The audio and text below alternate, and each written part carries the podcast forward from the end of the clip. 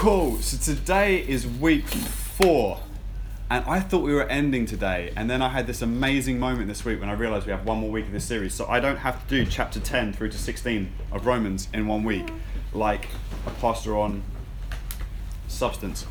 So, um, I'm, I'm really happy about that because that would have been really tough. I could have spoke double time and then you could have slowed the podcast down to understand it in your spare time because you wouldn't have understood anything today. But we are on chapter 10. We're skipping kind of past chapter 9.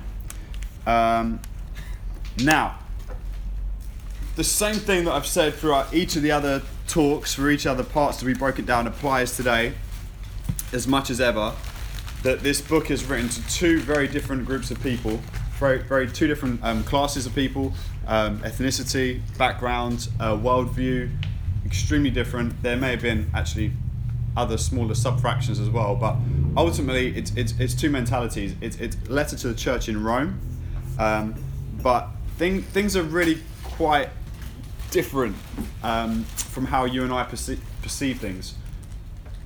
So if you think about when Jesus comes to this world, he comes and no one knows really about him till his 30s, apart from a very select group, some shepherd who realize who he is, some magi, some wise men. Um, king tries to kill him, has to go to Egypt, but people don't really know who he is, don't much about him.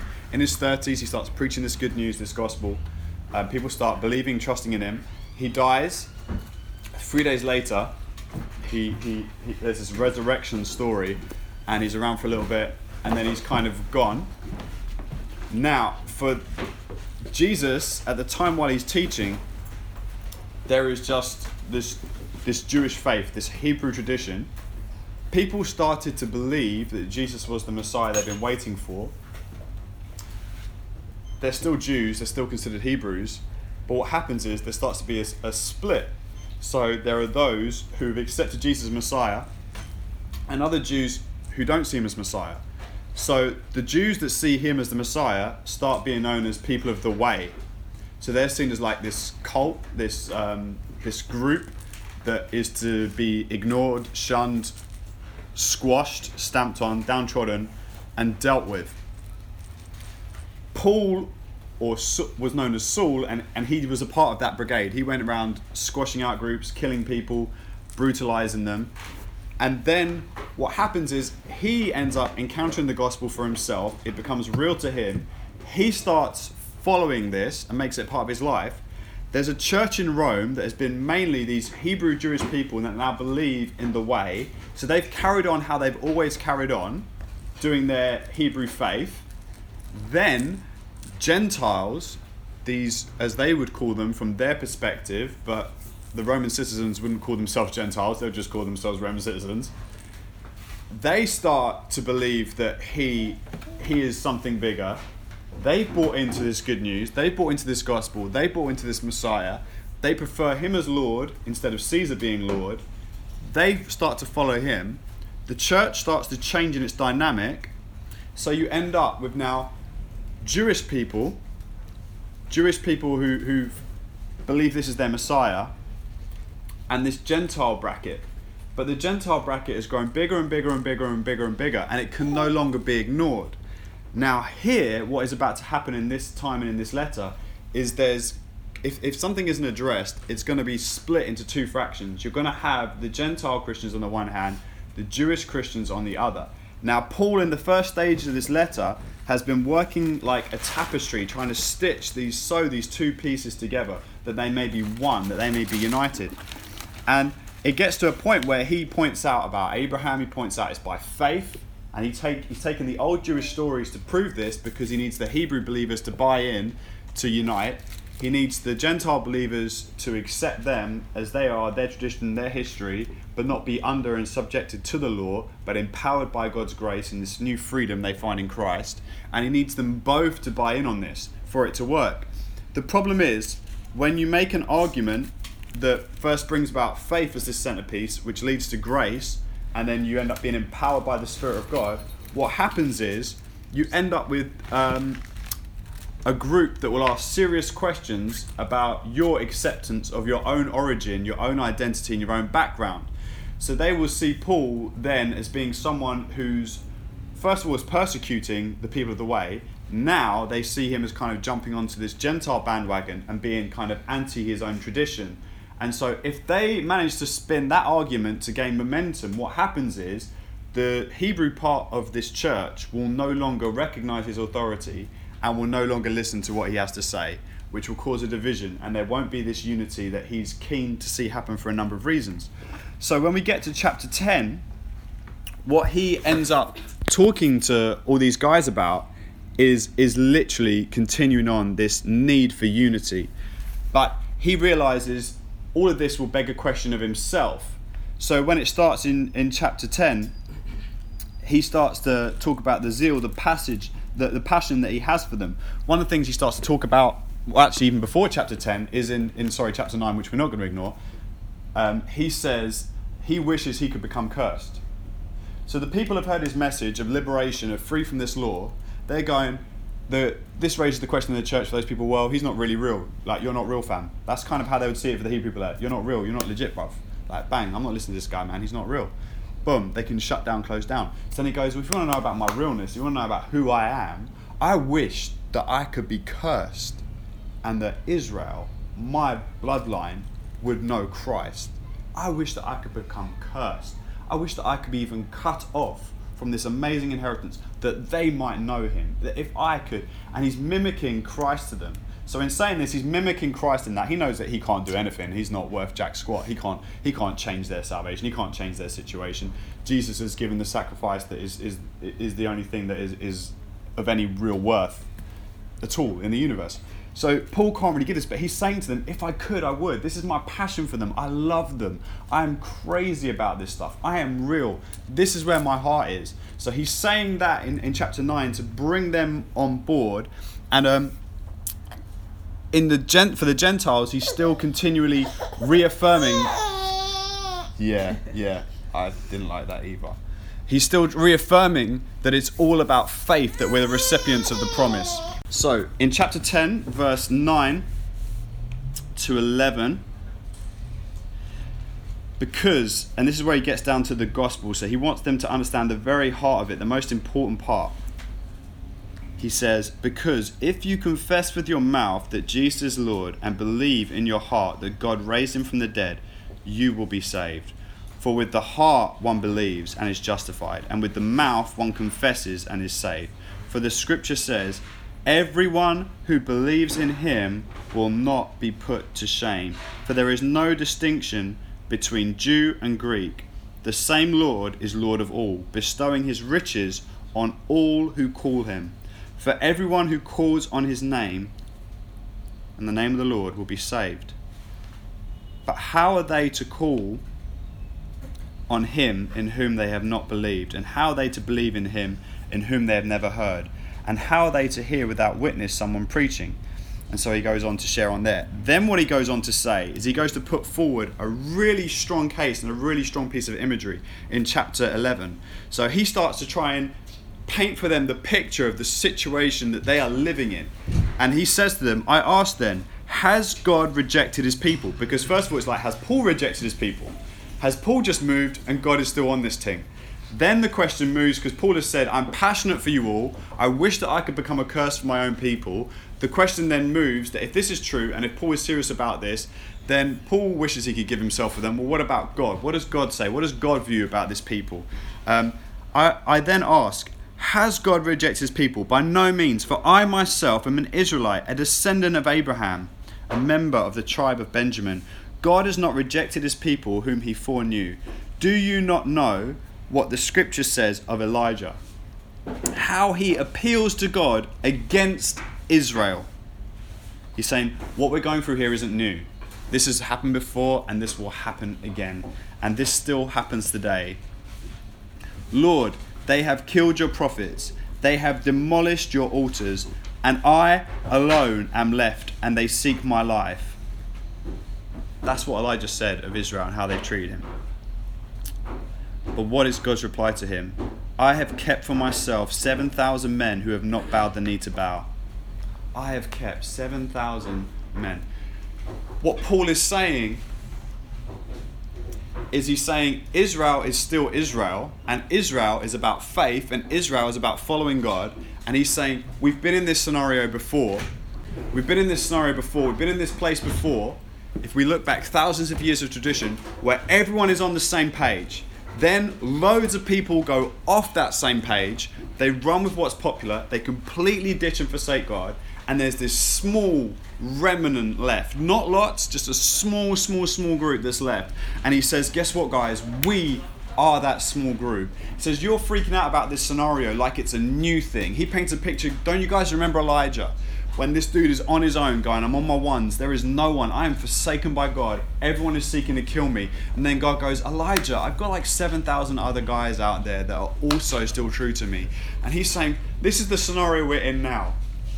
Israel as a whole has turned its back on God, but there is a remnant, which were known as the people of the way, that are still close and they are still true to Him and they are still clinging on to what He has to say. So He's gone from this position of making forward the case that the Gentiles don't need to be under this law. He's trying to unify them both back together. He's trying to highlight to them that this situation isn't new, this situation has happened before. But as he finishes all his arguments by pointing this out and then by talking about the Gentiles being brought back in, in chapter 11, he starts to bring it to a close and he says, Least you be wise in your own ideas. I want you to understand this mystery. Verse 25. A partial hardening has come upon Israel until the fullness of the Gentiles has come in. And this and in this way all Israel will be saved. As it is written, the deliverer will come from Zion.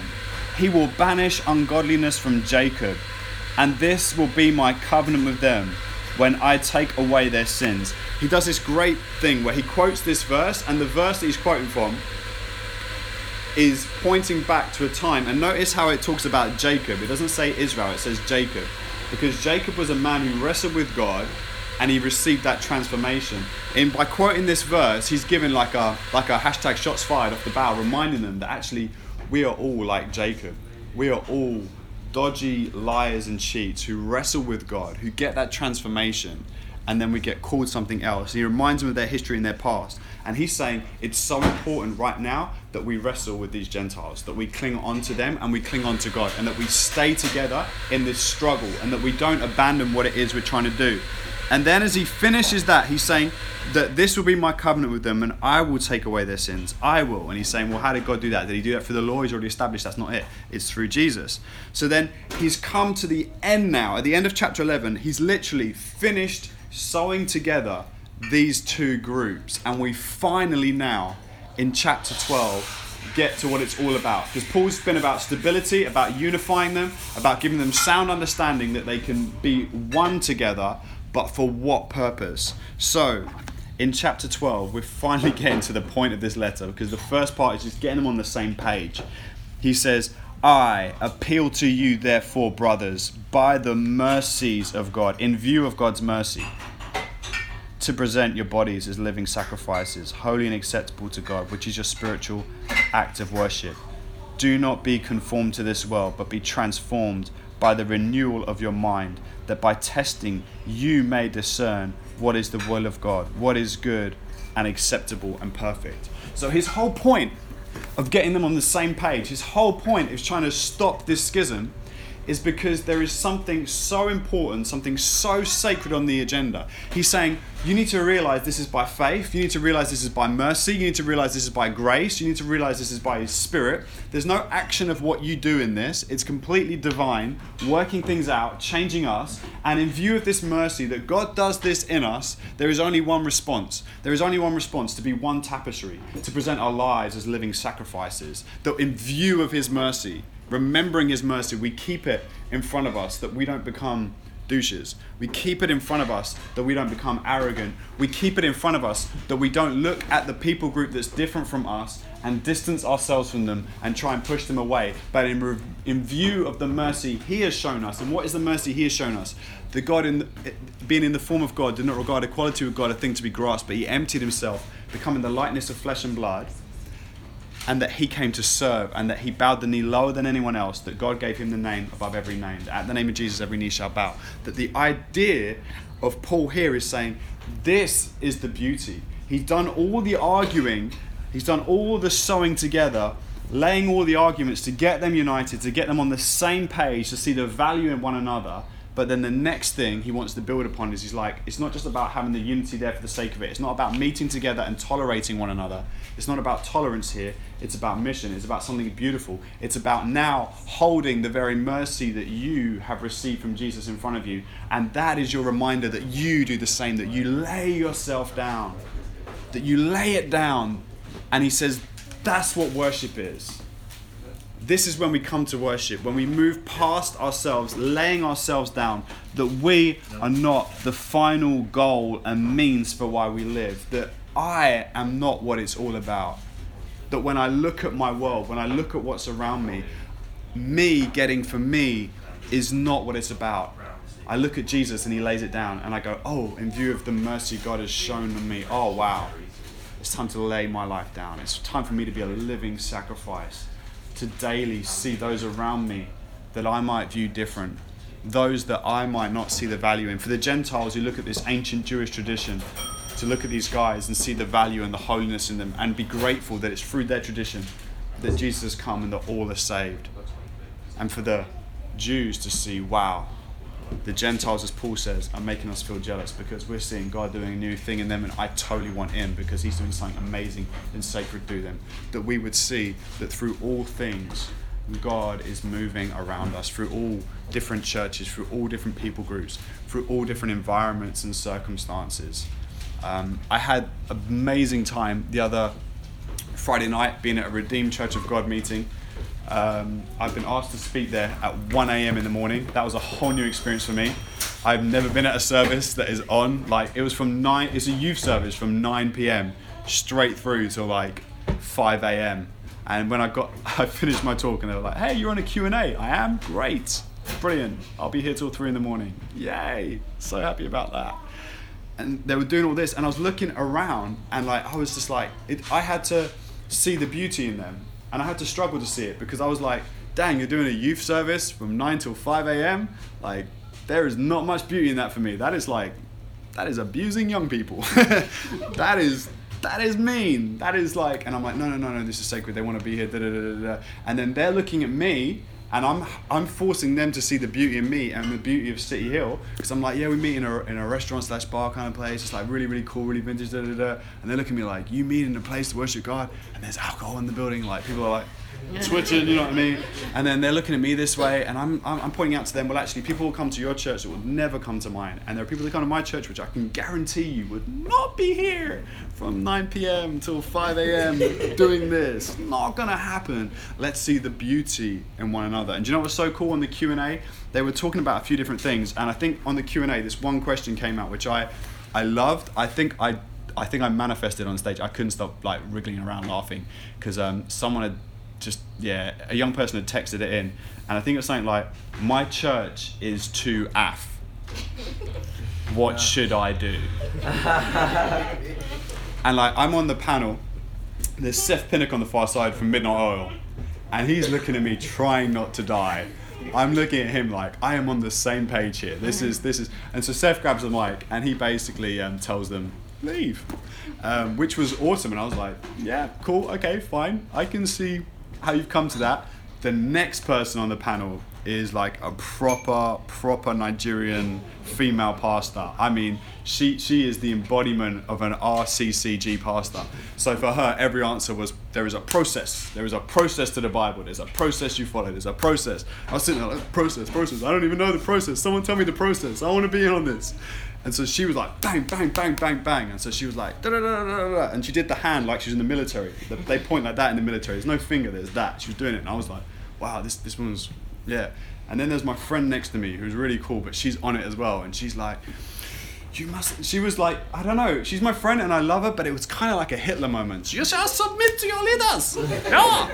And I'm kind of sitting there like, wow. Okay. You know who that is. Yeah. And then she's like, you will submit to your elders. You will speak to them and do what they say. And I'm just sitting there and I'm like, wow.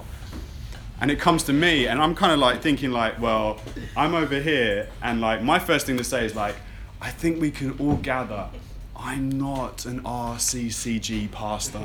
and everyone was just in bits like, yeah, top knot, weird beard, funky outfit, mm, not like anyone else there, bit weird. But I'd already preached, so they knew I was a weirdo. And so they just cracked up.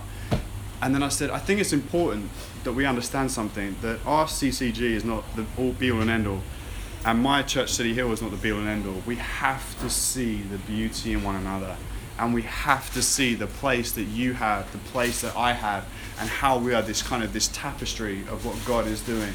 And how through all of us he's working. And you know what? If you move to another church it's not the end of the world because we're one big family anyway. But if you can stay there and bring about a transformation or if you can stay there and you can be happy there and thrive there fantastic. But we have to see the beauty in one another. And so when we look at this and we hear of this sewing together that Paul's doing with his teaching, we can look at it and go like, "Oh my gosh, they're so backwards, they're so weird." But actually, if I'm to look at the UK and the churches, if I'm to look at the Pentecostal church, if I'm to look at the Charismatic church, if I'm to look at um, the Church of England, the Methodists, if I'm to look at the Reformed, oh my gosh, uh, if I'm to look at all the different types, if I'm to look at us, and how we're all so very different, yet we all have valuable parts to play. And what I always see people doing is looking at another church, laughing at it, taking the mick out of it. And there are things to laugh about together, and it's funny. Um, processes. You will submit to your elders. We can all laugh about these kind of things. But people will also laugh at some of the stuff that I do. Some of them won't. Some of them will just call me the Antichrist, and I'm okay with that.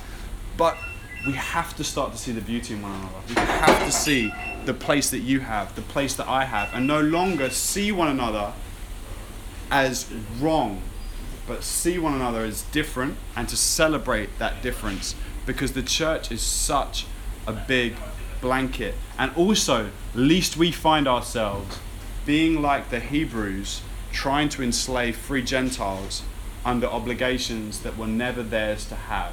And so often we can find in church tradition that happening to us. That has happened to me in church traditions where leaders have tried to push and, and shove things on me that I need to be this way, I need to be that way, I need to be this person. I am not that person, I am not that way, and I am not doing that, and I'm not interested. But in view of God's mercy, I lay my life down. Not just to fall in some lane that some dude tells me about, but in what I see in Jesus and who He is. And it goes on from there saying, Do not be conformed to this world, but be transformed by the renewal of your mind, that by the testing you may discern what is the will of God, what is good, acceptable, and perfect. For by the grace given to me, I say to everyone among you, do not think of himself more highly than he ought to think, but to think with sober judgment each according to the measure of faith that God has assigned. For as in one body we have many members, and the members do not all have the same function, so we, though many, are one body in Christ, and individually members of one another, having gifts that differ according to the grace given to us. Let us use them. If prophecy is in proportion to our faith, if, if service in our serving, the one who teaches in his teaching, the one who exhorts in his exhortation, the one who contributes in generosity, the one who leads with zeal, the one who does acts of mercy with cheerfulness. Let love be genuine. Abhor what is evil. Hold fast to what is good. Love one another with brotherly affection. Outdo one another in honor. Do not be slothful in zeal. Be fervent in spirit. Serve the Lord rejoice in hope, be patient in tribulation, be constant in prayer, contribute to the needs of the saints, and seek, seek to show hospitality. Blessed, bless those who persecute you, bless those, do not curse them. Rejoice with those who rejoice, weep with those who weep, live in harmony with one another. Do not be haughty, but associate with the lowly. Never be conceited. Repay no one evil for evil but give thought to what is honourable in sight of all. If possible, so far as it depends on you, live peaceably with all. Beloved, never avenge yourselves, but leave it to the wrath of God. For it is written, Vengeance is mine, I will repay, says the Lord. To the contrary, if your enemy is hungry, feed him. If he is thirsty, give him something to drink. for by doing so you will heap burning coals on his head. But do not be overcome by evil, but overcome evil with good. So Paul has written 11 chapters to bring them to the same page, to in chapter 12 give them something of real beauty and worth. May we this week find that beauty in our own lives. May we see that opportunity clearly. Because when the opportunity to present, to, is presented to us to live how that chapter has just spoken, it's normally a situation you don't see as a holy moment. You see it as a moment to deck someone. You see it as a moment to take this guy out. Let me tell them about themselves. He's hungry? Good. He deserves it. He's a jerk. He's this, he's that. The moments that present themselves to live out this, I've been in so many church meetings and we read through that kind of stuff and we're all like, oh, and it's just so lovely to read and we're like, oh, that's my Jesus. Yeah, Jesus saying, that's my church. Please, let's do this. Let's live this. Let's pursue it. This week, when you're tested, if you need to grab a corner in a closet somewhere at work and read that part of Romans 12 and then go out and not be a douche, do it.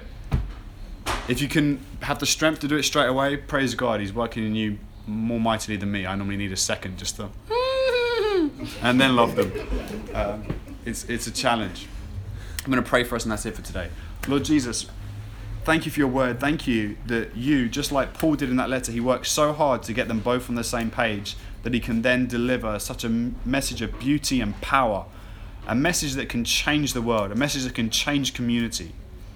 Father, would you grab a hold of us? May we hear what you said to Jacob that we would be cleansed from our sins and our wrongdoing, but that we, we are saved by grace for good works. Would you work through us this week? Would you bring about transformation to those we want to bulldoze? May you use us to love those that we just want to slap in the face. Use us in these times, God, because it's in these moments that your glory can shine through. In Jesus' name, amen.